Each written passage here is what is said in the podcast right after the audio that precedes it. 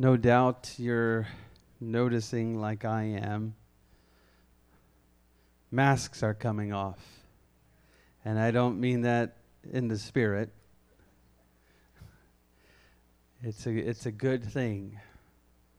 You know, as much as as much as anything else, it's a um, it's a transition, just like all the other transitions we've had in the last few years.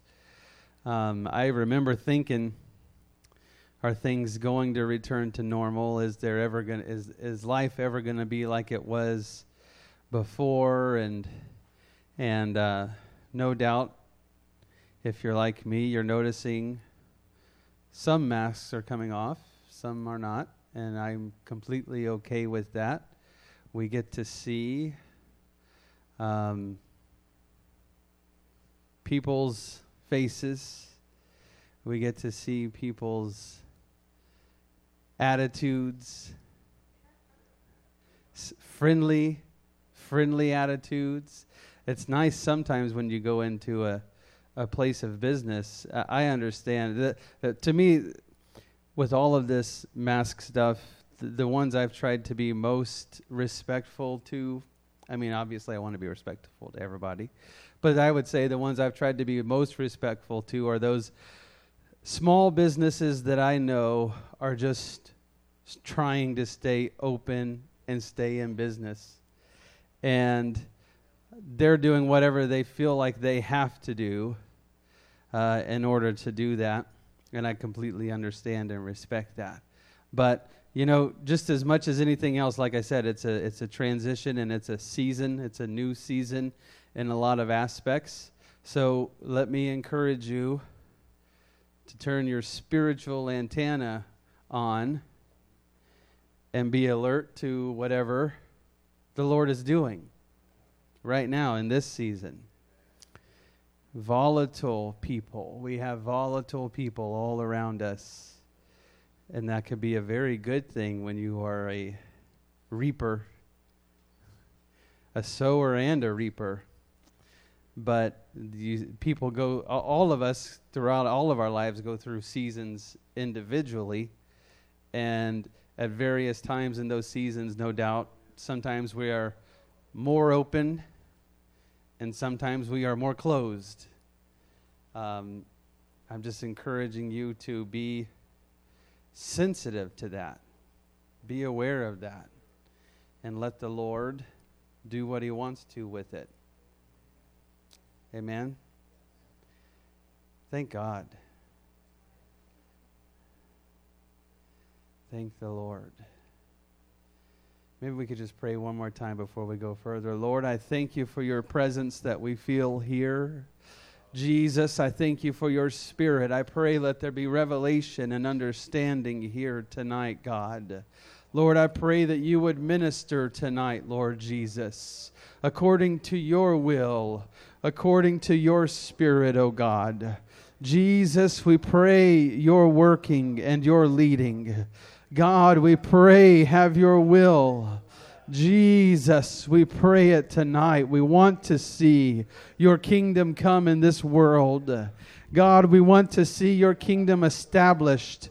We want to see it grow. We want to see it further, Lord. Not just numerically, God, but in the hearts and lives of people. Lord, we want to see people grow close to you. We want to see people have understanding opened, Lord Jesus. God, we want to see relationships with you built upon, strengthened, and founded, Lord. In the name of Jesus. Hallelujah. Hallelujah. Oh, yes, Lord. Amen. Well, I'm going to invite Bishop to come and take some time, and it's his birthday today, of all days. And I do have a card for him. He's not one for much pomp and circumstance, but I want to let him know we love him and honor him today. Amen. Bishop, that's for you, and that's for you. Thank you so much. You are too kind. Amen. Praise God. It's good to be here. Maybe I'll move over here. see if that thing. So we're okay. We're okay. It's okay. It's on the keyboard. That's okay. Okay. That's all right.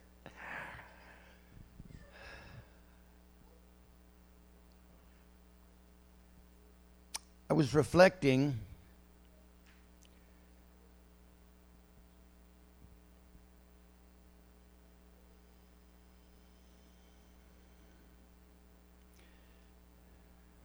It was Brother Leslie that shared with me a concept years ago that a child has a window of time when his speech begins to develop.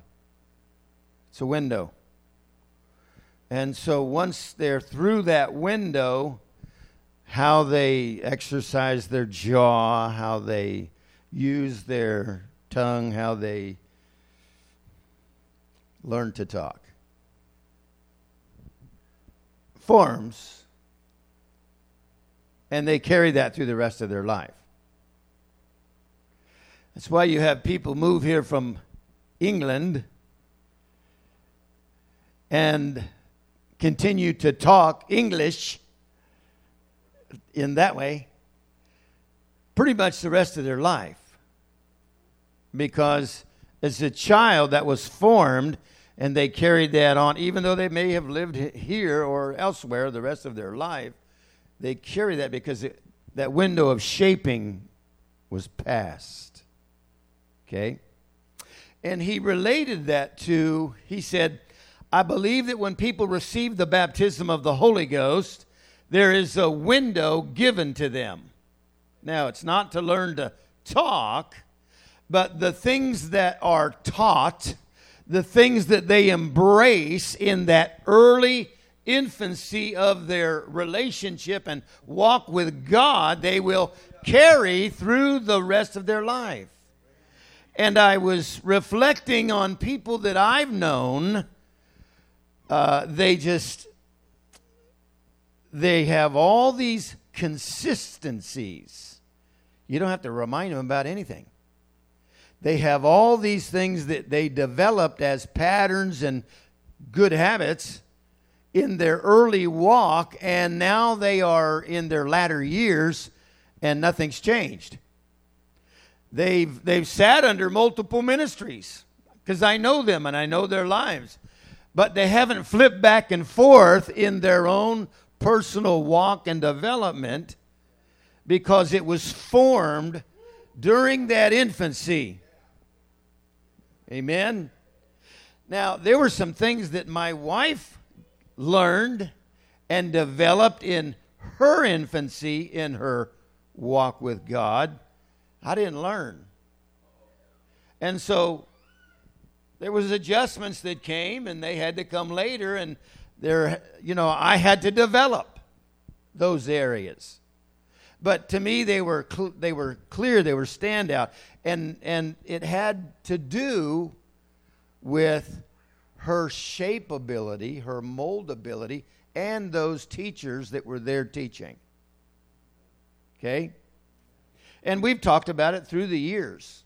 We've been together for a long time now. Forty years this year. And so I can remember early in my own walk, uh, I, I, remember the day I was getting out of uh, Brother Leslie's truck in front of his house, and I said, Hey, there's a couple that I've met, and uh, uh they need a Bible study. I was working with them on a job, and, you know, I was new, and I, I was so, I don't know nothing. But he said, I'll be right back. He went in the house and he came out with a with a uh, exploring God's Word Bible study chart manual. Gave it to me. He said, "There you go." What me? And so early, it started something. And it's and it started by me opening to lesson one and reading through the manual, and then going to a Bible study. People we had met and who agreed, "Oh, that would be great. Come to our home and we will go." And and what's interesting is I was reflecting on this. I I started giving Bible studies and I gave many Bible studies. Most of the Bible studies I gave, they were all referred to me or I was assigned them. Wasn't somebody I met somewhere like the first one was, but they had maybe come and attended a service or somehow they got connected to somebody and I would get assigned. Okay, I need you to connect with that couple and serious that couple? Okay. and so there was a Bible study that I began to give that I liked. Uh, I, I used exploring God's Word, but one was called Rightly Dividing the Word. And what it did, it took you through the scriptures that were so pertinent to the gospel and getting somebody the redemptive message without giving them that whole 12 week Bible study. Okay? And what I found was, in the beginning, I would say, okay, so let's, you have four people around the table. So why don't you read uh, Matthew such and such, you know? And so while they were fumbling through the because they weren't real avid readers, I was looking, where do I go next? And then when they got done, I'd say, okay, now let's you read Mark chapter, you know, and then I'm going back to my notes. I didn't know what I was doing. I looked to the notes. But here's what happened over time. As they were reading, it was triggering the verse in me for the next one which eventually I could cite them, I could quote them. But what it did was it, it shaped in my mind this is the path. This is the redemptive message throughout the Gospels. And now I can do it verbatim. I don't need the chart, I don't need the manual. I'll take my Bible. And here's what I realized I don't know how many lives I impacted beyond me. Now, let's suppose I did. But I came away persuaded. I came away convinced. I came away as the teacher being the best student. I got to the place I owned it. Therefore, I didn't need to, you know, I met somebody, opportunity presents itself. Hold, uh, hold on, let me get my. No, there was none of that. Matter of fact, I stopped setting up Bible studies. I would just give them. Now, I might not give the whole thing, but if opportunity presented itself, see, the scriptures were there. And I could take off at any point and begin to communicate depending on where the conversation was with this individual. So, therefore, the next person would be entirely different. The next person entirely different. But when you embrace the whole of the message, it's just not one, in one verse. But when you embrace the whole of it and you become persuaded of it, now you can fish with a line. All right? And I have always believed on the one on one contact. I have not been given much in the way of crusades. Now, we've done it.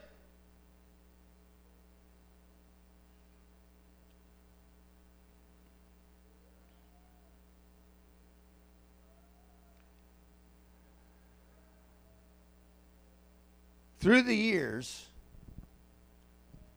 I have observed there are individuals in the body who just seem to be given to a lifestyle of evangelism. Now, that doesn't mean, you know, I live my evangelism, and if they see me, they should see something. No, no, no, no.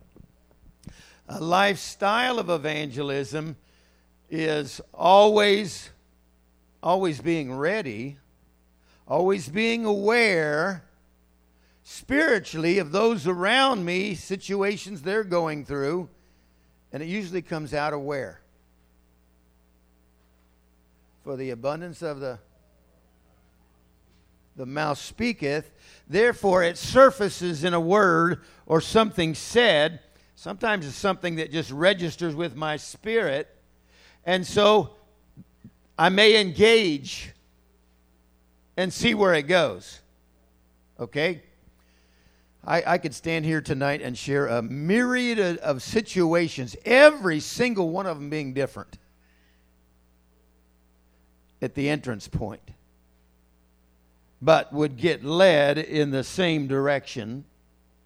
Okay?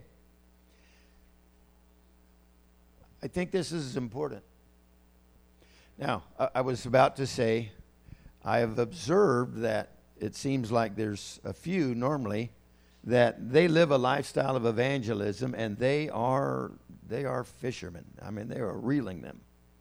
And they they're constantly bringing somebody to a service or a Bible study or a fellowship group or any kind of activity. They're constantly bringing people.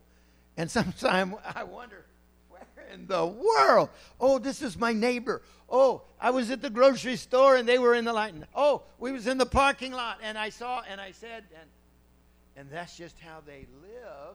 And it never stops. Never have to encourage them. Why don't you bring somebody to church sometime? You, you never have to make a statement like that.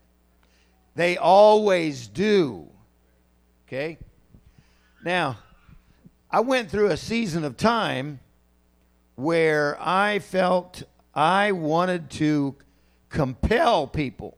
I wanted to encourage and incite people to become evangelistic. I was uh, uh, working in an iPhone repair store in Puyallup with my nephew. I call him my nephew, he's my wife's cousin. And every week, there would be a story to share or tell of somebody who came through the door to fix their iPhone and ended up in a Bible study or a prayer meeting. It became a point of evangelism. Wait a minute, I thought that's where you worked. Exactly. It gave me fresh people contact all the time. All the time. Time does not avail itself tonight to share some of the stories of the situations that it took me to with individuals. But in coming on, you know, to church on the weekend, on Sunday, I would share stories after story, and my my motive was to encourage and incite individuals because it's the most exciting thing you can do. It is the most exciting thing you can do. Okay? Before coming here tonight, I had a thought that I, I feel obligated to share. Okay? I think that we all would like to be that individual in our place of vocation that people look at and know and have observed over the years they are a believer. And, and you know this when, when they have family trouble or they have a great problem and they come to you and share, and hopefully you return with, let's pray. Let me pray for you. Oh, not now, not now. Okay, later. However, it veils itself. I think we would all like to be that person, right? I have known, or no, I haven't known them. I've been, a, I've been acquainted with people down through the years in the Yakima Valley that when I met, brought their name up, they said, Well, if that's what it takes, I'm not interested. Or if that's what is that if that's what it represents it, I'm not interested. So in other words, their witness was so poor because through the years. I'm not talking about a one-time situation, but their their Christian witness, their spiritual witness did not draw people. Yet they were people in great places of influence. Now that's a sad indictment. It's a sad indictment. Anytime, uh, you know, in our humanity, we make bad decisions. Now, you can call them terrible mistakes, they're bad decisions. But we can get beyond those things. All of us. We can give enough history that we, li- we outlive the accusations.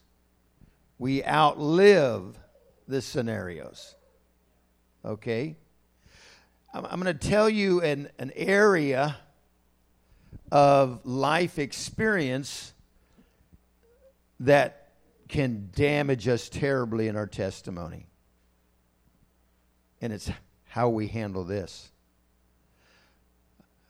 I'm not talking about just paying your bills, but it's when, well, I, I don't want to get too detailed, but sometimes people can entirely ruin their testimony by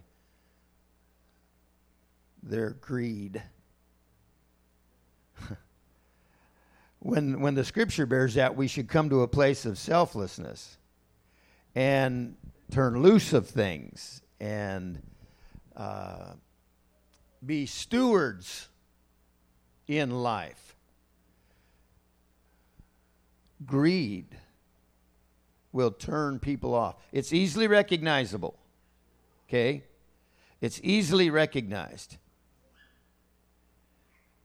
And it's a major turnoff.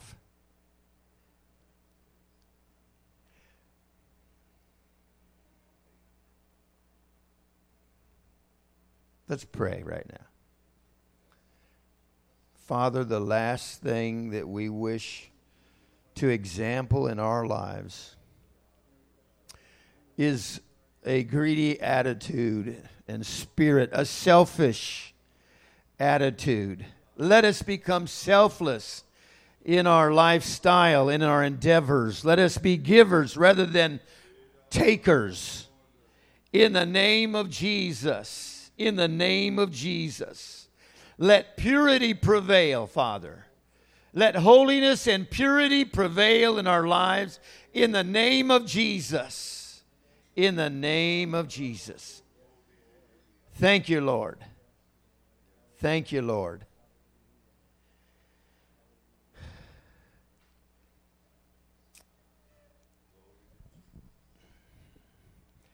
I find it um, Oh, you know, when I was doing all those Bible studies and stuff,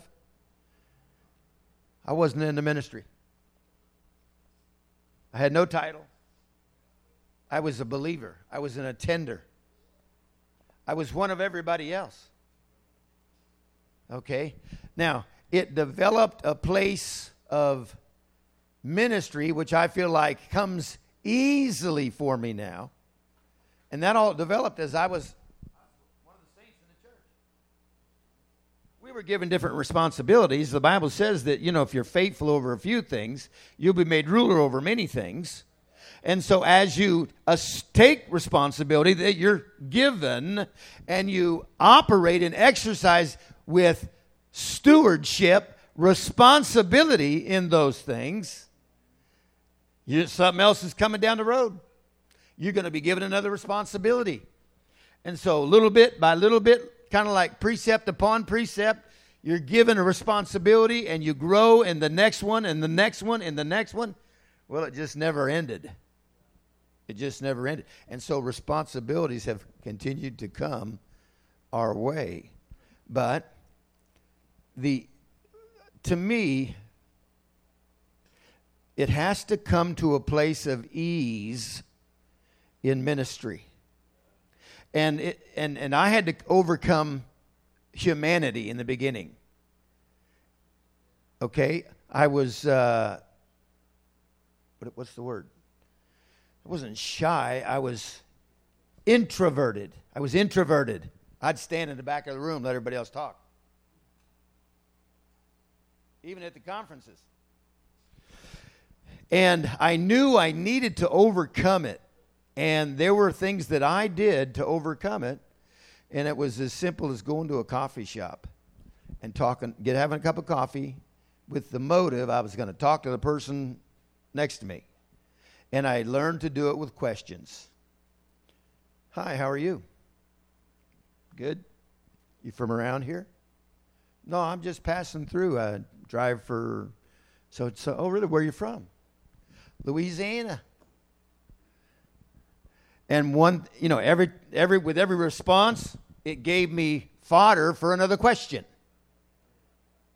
Now, my objective would be by the end of that night was to get their name, maybe even a contact number, and a few details that I could write down about them that I could remember for the next time I would see them. Now, th- this is just human effort. But I knew, even baptized in Jesus' name, filled with the Holy Ghost, I was locked inside of myself in certain areas. Now, I could be friendly and all that. But when you are cribbed in here, whoops, when you are locked up inside and you're not able, you know what, you know what you do? When you hit, stick your hand out to introduce yourself to somebody, you're not, you can't even remember their name. Hi, I'm uh, Larry Schoonover. Yeah, Caleb Flowers. I didn't even hear that. See, my focus is, is getting my name out right. I'm not even paying attention to what his name was. So I had to get beyond, you know, my own stuff and in, in my humanity to get to the place that now I could focus on what he's saying. So even when it came now down to asking the questions, again, there's a shift.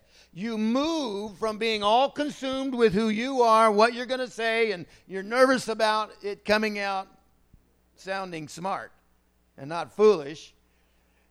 And you transition over to you don't even think so much about what you're saying. It becomes automatic. And it's all about what now he's communicating. Okay? Now, what if I'm self centered? Will I ever get to that place? Nope.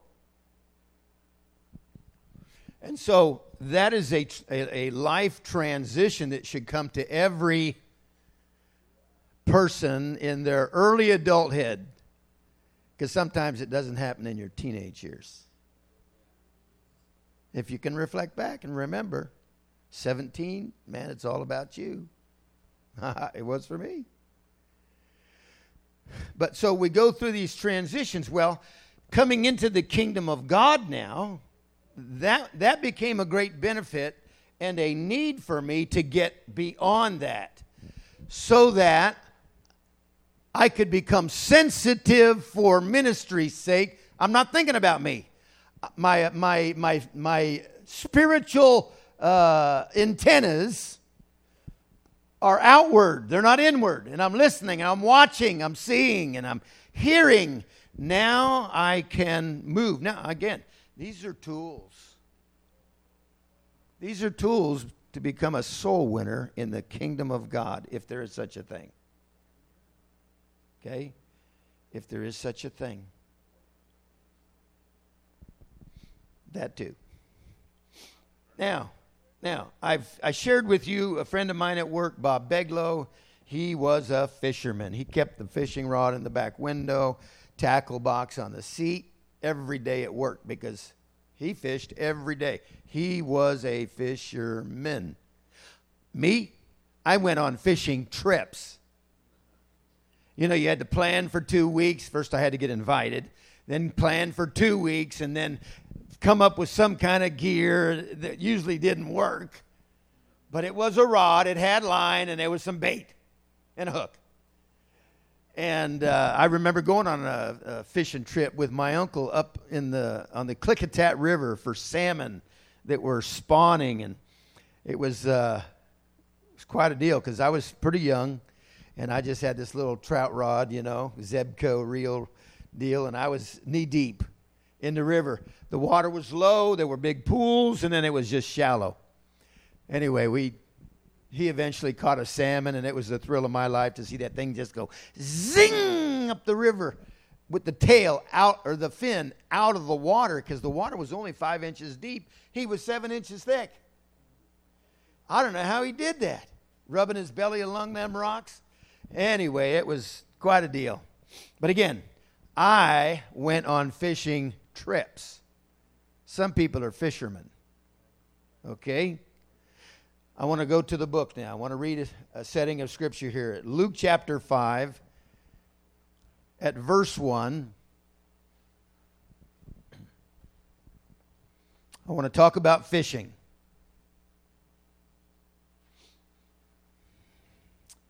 Luke 5 and 1.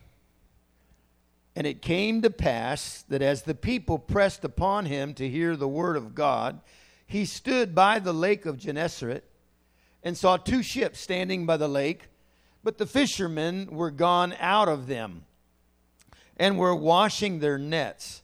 He entered into one of the ships, which was Simon's, and prayed him that he would thrust out a little from the land.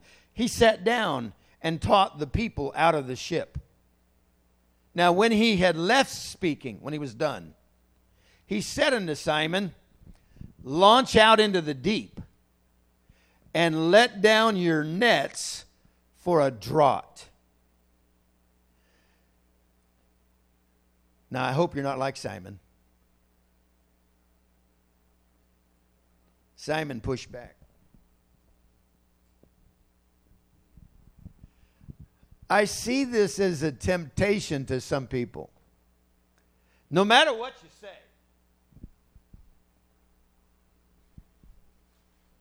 they push back. They got all these reasons why not. And they push back. Hey, let's go. Nah.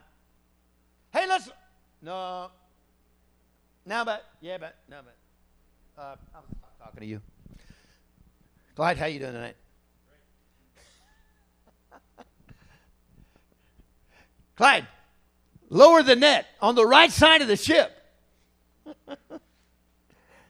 Launch out into the deep, let your down your nets for a draught. And Simon answering said unto him, Master, we have toiled all the night and have taken nothing.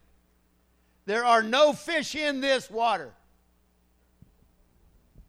Nevertheless, at thy word I will let down the net. And when they had done this, had this done, they enclosed a great multitude of fishes, and their net brake. And they beckoned unto their partners, which were in the other ship. You know, sometimes when God gives direction, specific direction for you to do something, whether you're in agreement with it or not. Oftentimes, it's not just about you, there are other ships, there are other people involved that he intends to engage into a situation. Remember that principle. They beckoned unto their partners, which were in the other ship, that they would come and help them. And they came and filled both the ships so that they began to sink. That's embarrassing. When Simon Peter saw it, he fell down at Jesus' knees, saying, I am convicted. Depart from me, for I am a sinful man, O Lord. Why did he say that? What made him sinful in his own eyes? Well, he pushed back. He wasn't obedient to the beckoning of the Lord, the instruction of the Lord. Do this thing. And it ought to bring conviction. And that's a good thing.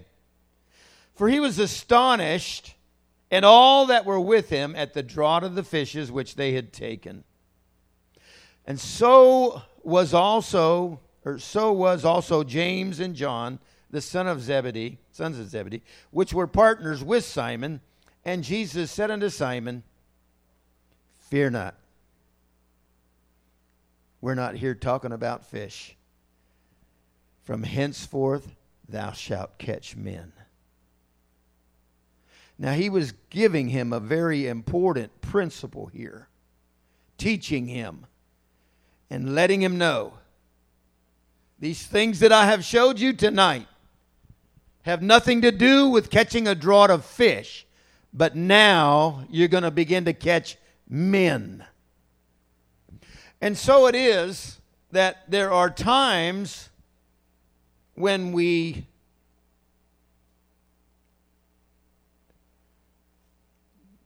we adjust some of our methods, okay?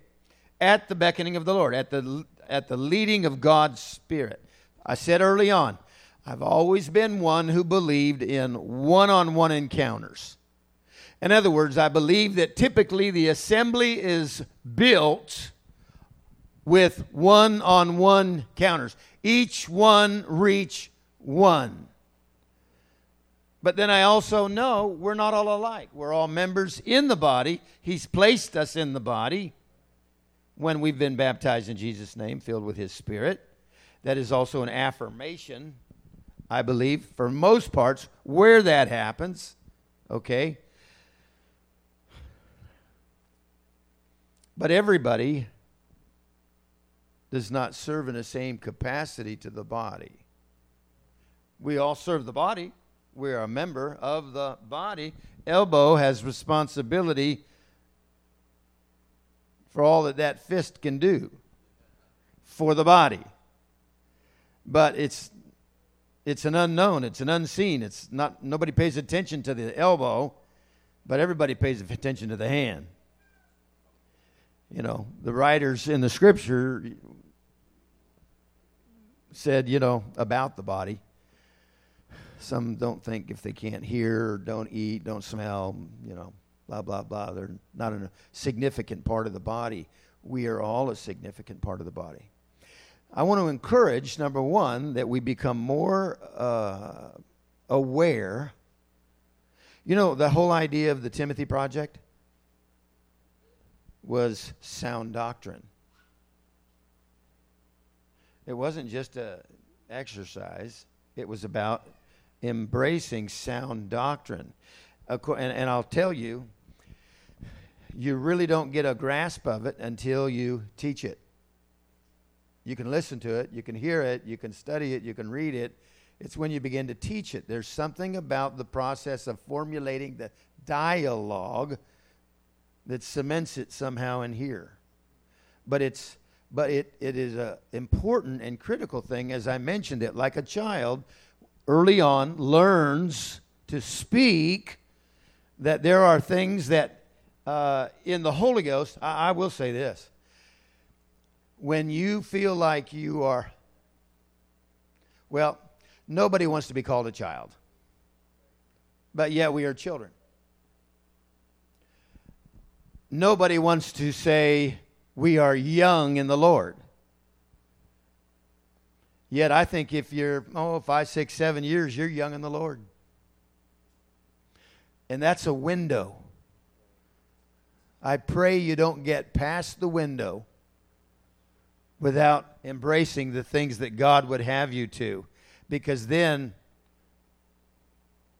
there's a crossing over to a place that, what do you become? You become an attender, you become an observer. Okay? Now, it can be reinvigorated, it can be stirred up. The, the gift of God can be stirred up in any one of us. but my observance over the years, if you get, you know, when you're young in the Lord, you want to talk to anybody, everybody. You want to share, you want to talk. If you are, feel good about talking. Again, I was introverted. I went home, didn't tell anybody I got the Holy Ghost. Not in my family. Uh-uh. Okay? And so that that created a shell and something that I had to break through. So that was not positive. But for the most part, people who have a new experience, they want to share with somebody, they want to tell somebody about it, and typically that becomes a contact point. That is a witness, that is a testimony that draws somebody else. Well, if you had that, is it possible? Can I? Can I experience it? Whatever's happened to you, you're, you've changed, man. You're different. What's what's going on? Well, you know, I started. This happened. That happened. And so it becomes the point of testimony. It's you have to do your best not to say, well,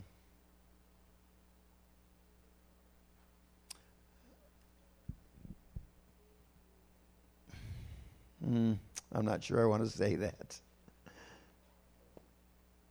I try not to focus on making it the church.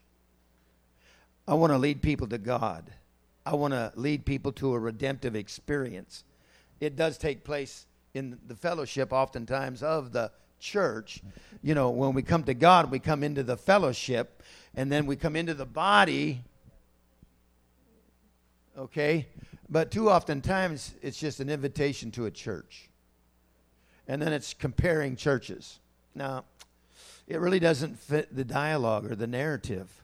It really is leading people to Christ and what he did on the cross so that I could be redeemed, so his blood could be applied to me in the waters of baptism. Amen.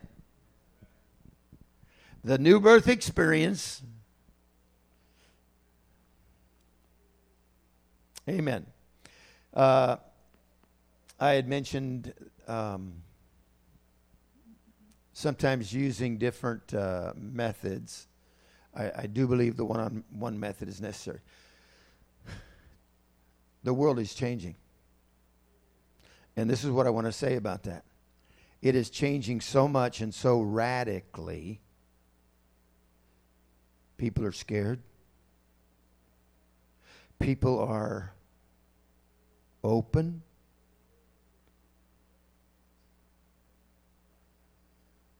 They want answers. It was shared with me the other night. Uh, we have friends, a family in Kiev, in the Ukraine. I've been there, been with their family, preached in their church. And everybody has kind of fought them. They are the oneness Pentecostals. Okay? And there's a lot of Baptist churches. Okay? and they've resisted them, they've pushed back on them. Well, over the years, they've tried to build a church, a building. They've been renting facilities and and so, and I mean, the government has fought them. They'd get permission, they'd lose permission, they'd get permission, they'd lose permission. It's been going on for years. They finally broke ground. They put in a foundation. They started to get this structure up. They were ready to put the roof on when the first bombs dropped. They all had to leave. Their apartments were getting destroyed.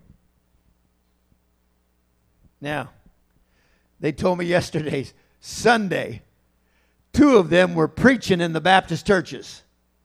Because all of a sudden, because of what's taking place, where there were walls, the walls have come down, and they're saying, Come on, why don't you bring your people, come in with us, and we'll let you you do the teaching today. And, and so they've opened up now, this is what I'm saying. The world and the circumstances around us all is dramatically changing, and people are changing. And so I'm feeling motivated to get in the public. To get in the public. To, to move out of this upper room experience, in, get out into the public where we can. Okay? Now, I'm not talking about crusades, but I am talking about making it a, doing it in a way that it becomes more possible. Brother uh, Timothy, if you'd put that picture up on the screen. This is a stage trailer. Okay? Sunday, we presented this in Puyallup and we raised an offering. It is my intention to go to each congregation and present this. And where people feel like they want to contribute, we intend to purchase a trailer, maybe not this exact one, but one just like it. And so I just want to share it with you. I don't want to sell it to you. I don't want to. I'm going to slow down here a minute. Because I want to see a witness. I want to see a witness that this is the hand of God. And, and I'm going to tell you how I know this works.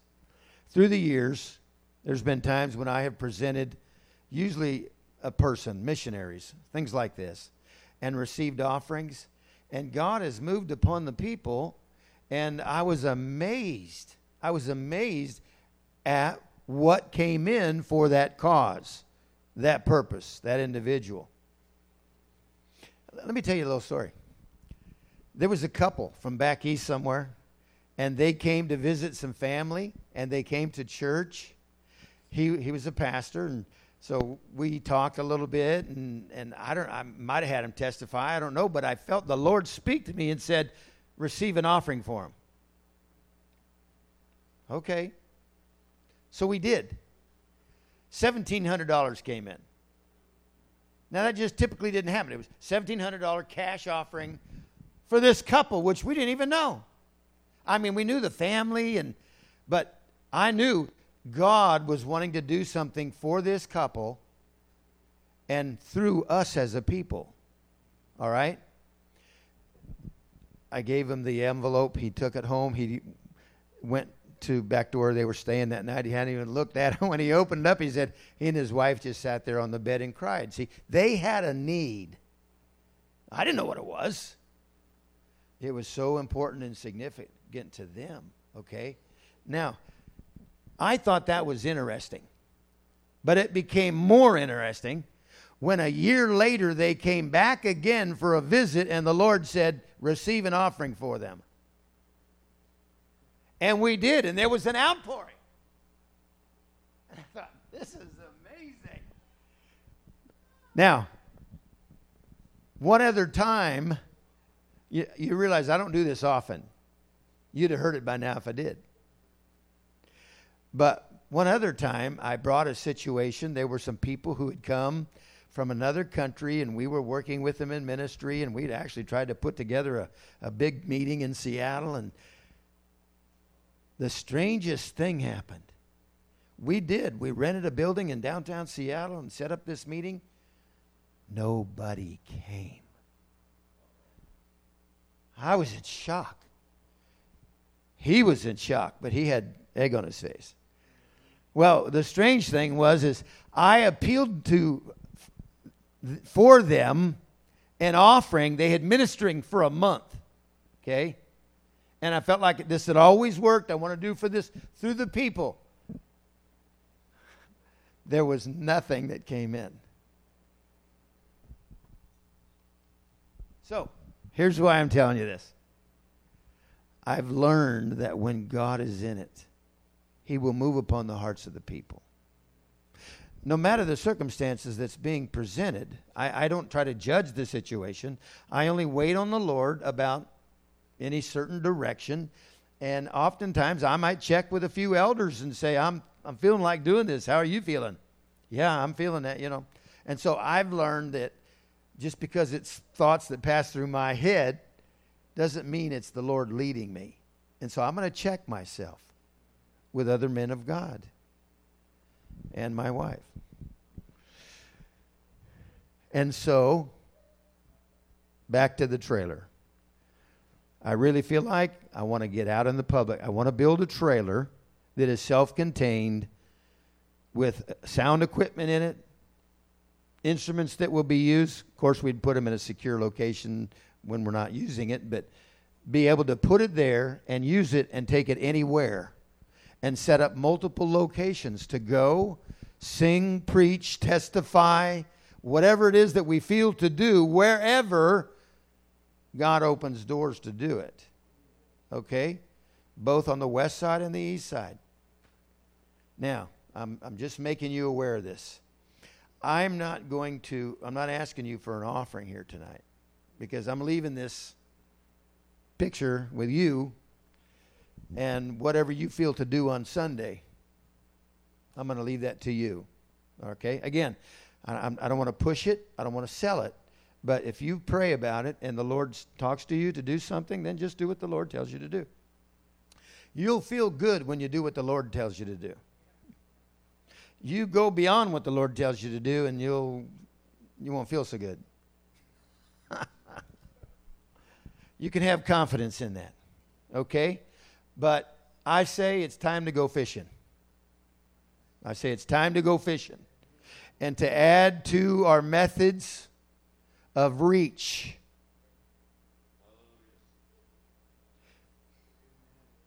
Where do sheep come from? Shepherds? Oh, okay. Other sheep. Amen. Elder. Amen. Thank you, Bishop. I'm going to try to express.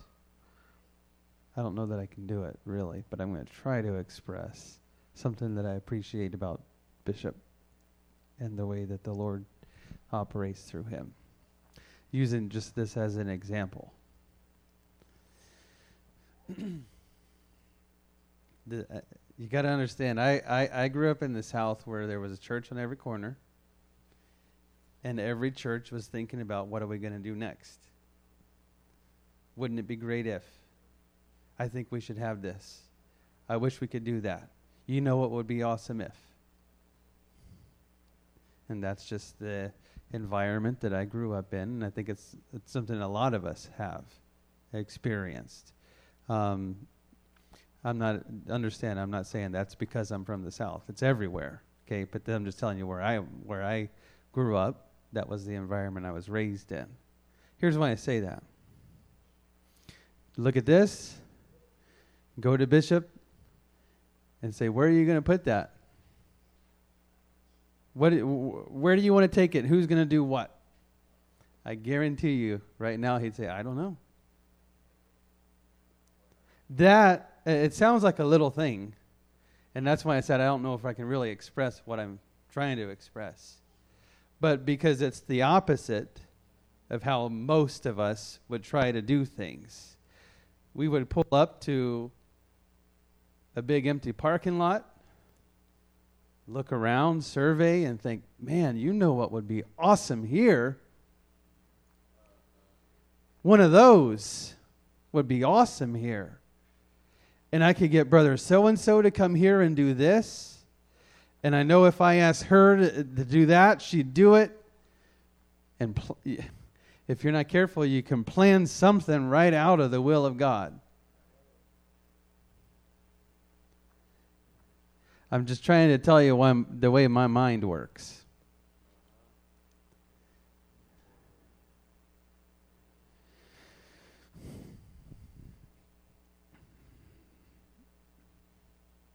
I, I just want to know my part and do it. Honestly. Nothing beyond that. Bishop mentioned a word, a, a term earlier that the Lord just really struck a chord with me when he said it. He said, self centered. We can't be self centered.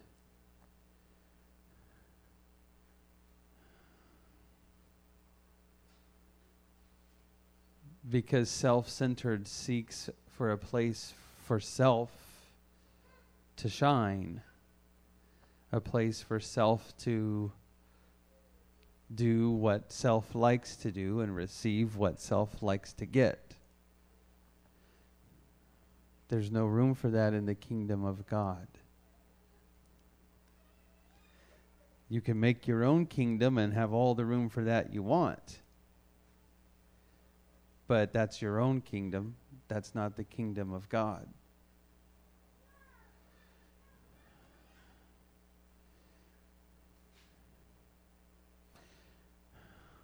we, we if we're not careful, we'll build our own life and say, now, where does the kingdom of God fit in this life that I have?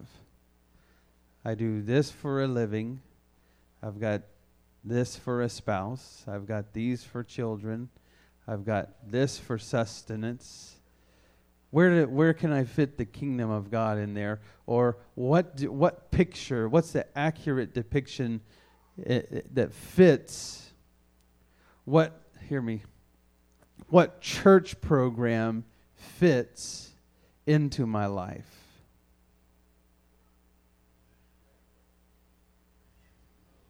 Is it one that meets over here? Is it one that meets over there? Is it one that gets together on this day? Is it one that offers this? Is it one that has this that's really appealing? What church program fits my life?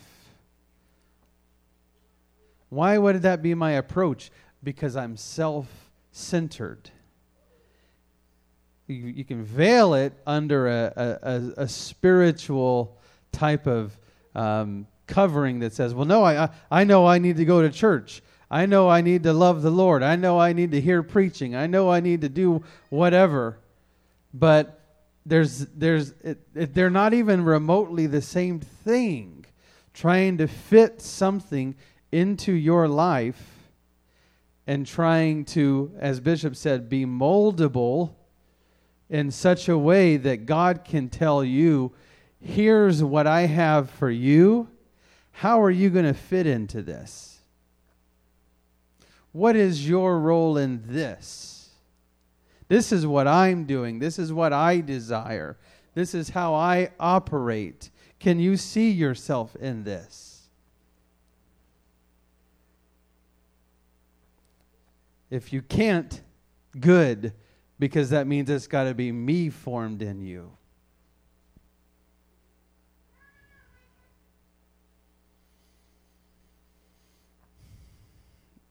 There is a thing in the world right now called religion that has nothing to do with God.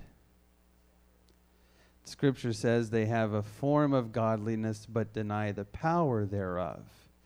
In this case, the form of godliness is calling it a church.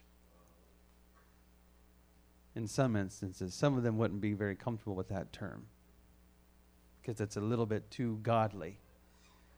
We're not a we're not a church. We're a we're a group.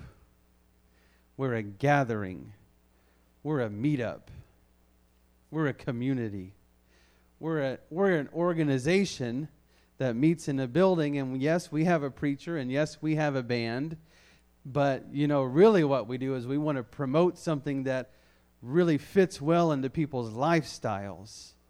So they'll be here and want to be here and keep coming back. The scripture says, Promotion cometh not from the east or the west. Promotion. You can't promote the kingdom of God well enough that people will want to join it. What you do is you create an environment or let the Lord create an environment and an atmosphere that is so saturated with His presence that people come into that presence and they have no other choice but to acknowledge this is the Spirit of God. That's what I'm searching for. That's what I'm longing for. That's the thing I've missed in my life. Let's stand and pray. Jesus, Lord, we want to know your will and we want to do it. God, we want to know your plan for our life just so we could follow the next step. Lord, just so we could commit ourselves to doing whatever you would call us to do, whatever you would ask us to do. Lord, I believe there is a great harvest being prepared. I believe there is a great harvest being prepared even here, Lord, in this city, in this town, in these surrounding areas, God, these places where we each live and go and travel and spend our days. I know there is a great harvest being prepared. Jesus, I believe it with all of my heart. God, that you are turning the soil of every person's soul, that you are softening the heart of each individual, Lord, to prepare them to be ready to receive the seed of your word. God, I believe in that harvest. I can see it in the Spirit, Lord. I can feel it in your Spirit, Jesus. You have people because you care about each one. You care about the individual soul, Lord. You have people that you would draw into your presence. You have people that you would draw into your presence, God, so that your Spirit could convict them God, so that your word could penetrate their heart. In the name of Jesus. In the name of Jesus. Oh, prepare me, oh God. Prepare me to be ready to serve. Prepare me to be ready to speak, to share. Lord, to be led by you. For your timing is perfect, Jesus. Your will is perfect, O oh God in the name of Jesus. Lord, you can do a work that none of us can do. You can open a door, Lord, none of us could open on our own. God, you would set before us an effectual open door. God, in your name. Come on, why don't you just do it for a minute? Pray for somebody. Pray for your friends, your family, your co workers. Come on, let the Lord put somebody on your heart that you're going to reach out for. In the name of Jesus, Lord, I'm claiming it right now. I'm claiming it right now, Jesus. I believe it, Lord. These souls that will be baptized in the name of Jesus for the remission of their sins. These souls that will receive the gift of the Holy Ghost, Father, your Spirit residing in a person, changing them, making them a new man. I believe it right now, Jesus. God, I speak it in your name. I declare it in your name. Hallelujah. Hallelujah. Yes, Lord, it is the work of your Spirit. Hallelujah. You're not willing that one would perish, Lord. Hallelujah. Hallelujah. Oh, I claim it tonight, Jesus. I claim it tonight, oh God. Hallelujah. In the name of Jesus. In the name of Jesus. Yes, let me do my part, God. Lord, let me speak the word that you would put in my mouth. In the name of Jesus, let me be spiritually aware, O oh God. Lord, let me know what is your time for me. Let me know what is a direct appointment from you. In the name of Jesus. Oh, yes, God. Hallelujah. Hallelujah. Hallelujah. Hallelujah. Hallelujah. In the name of Jesus. In the name of Jesus. Hallelujah. Amen. I'll remind you it was it was the word spoken to Esther that says you've been called, you've been put in the kingdom, chosen for the kingdom for such a time as this. I believe that for every single person here. You have been chosen in His kingdom for this time, today. Amen. Amen. Thank the Lord. Amen. You are dismissed in Jesus' name. Greet one another.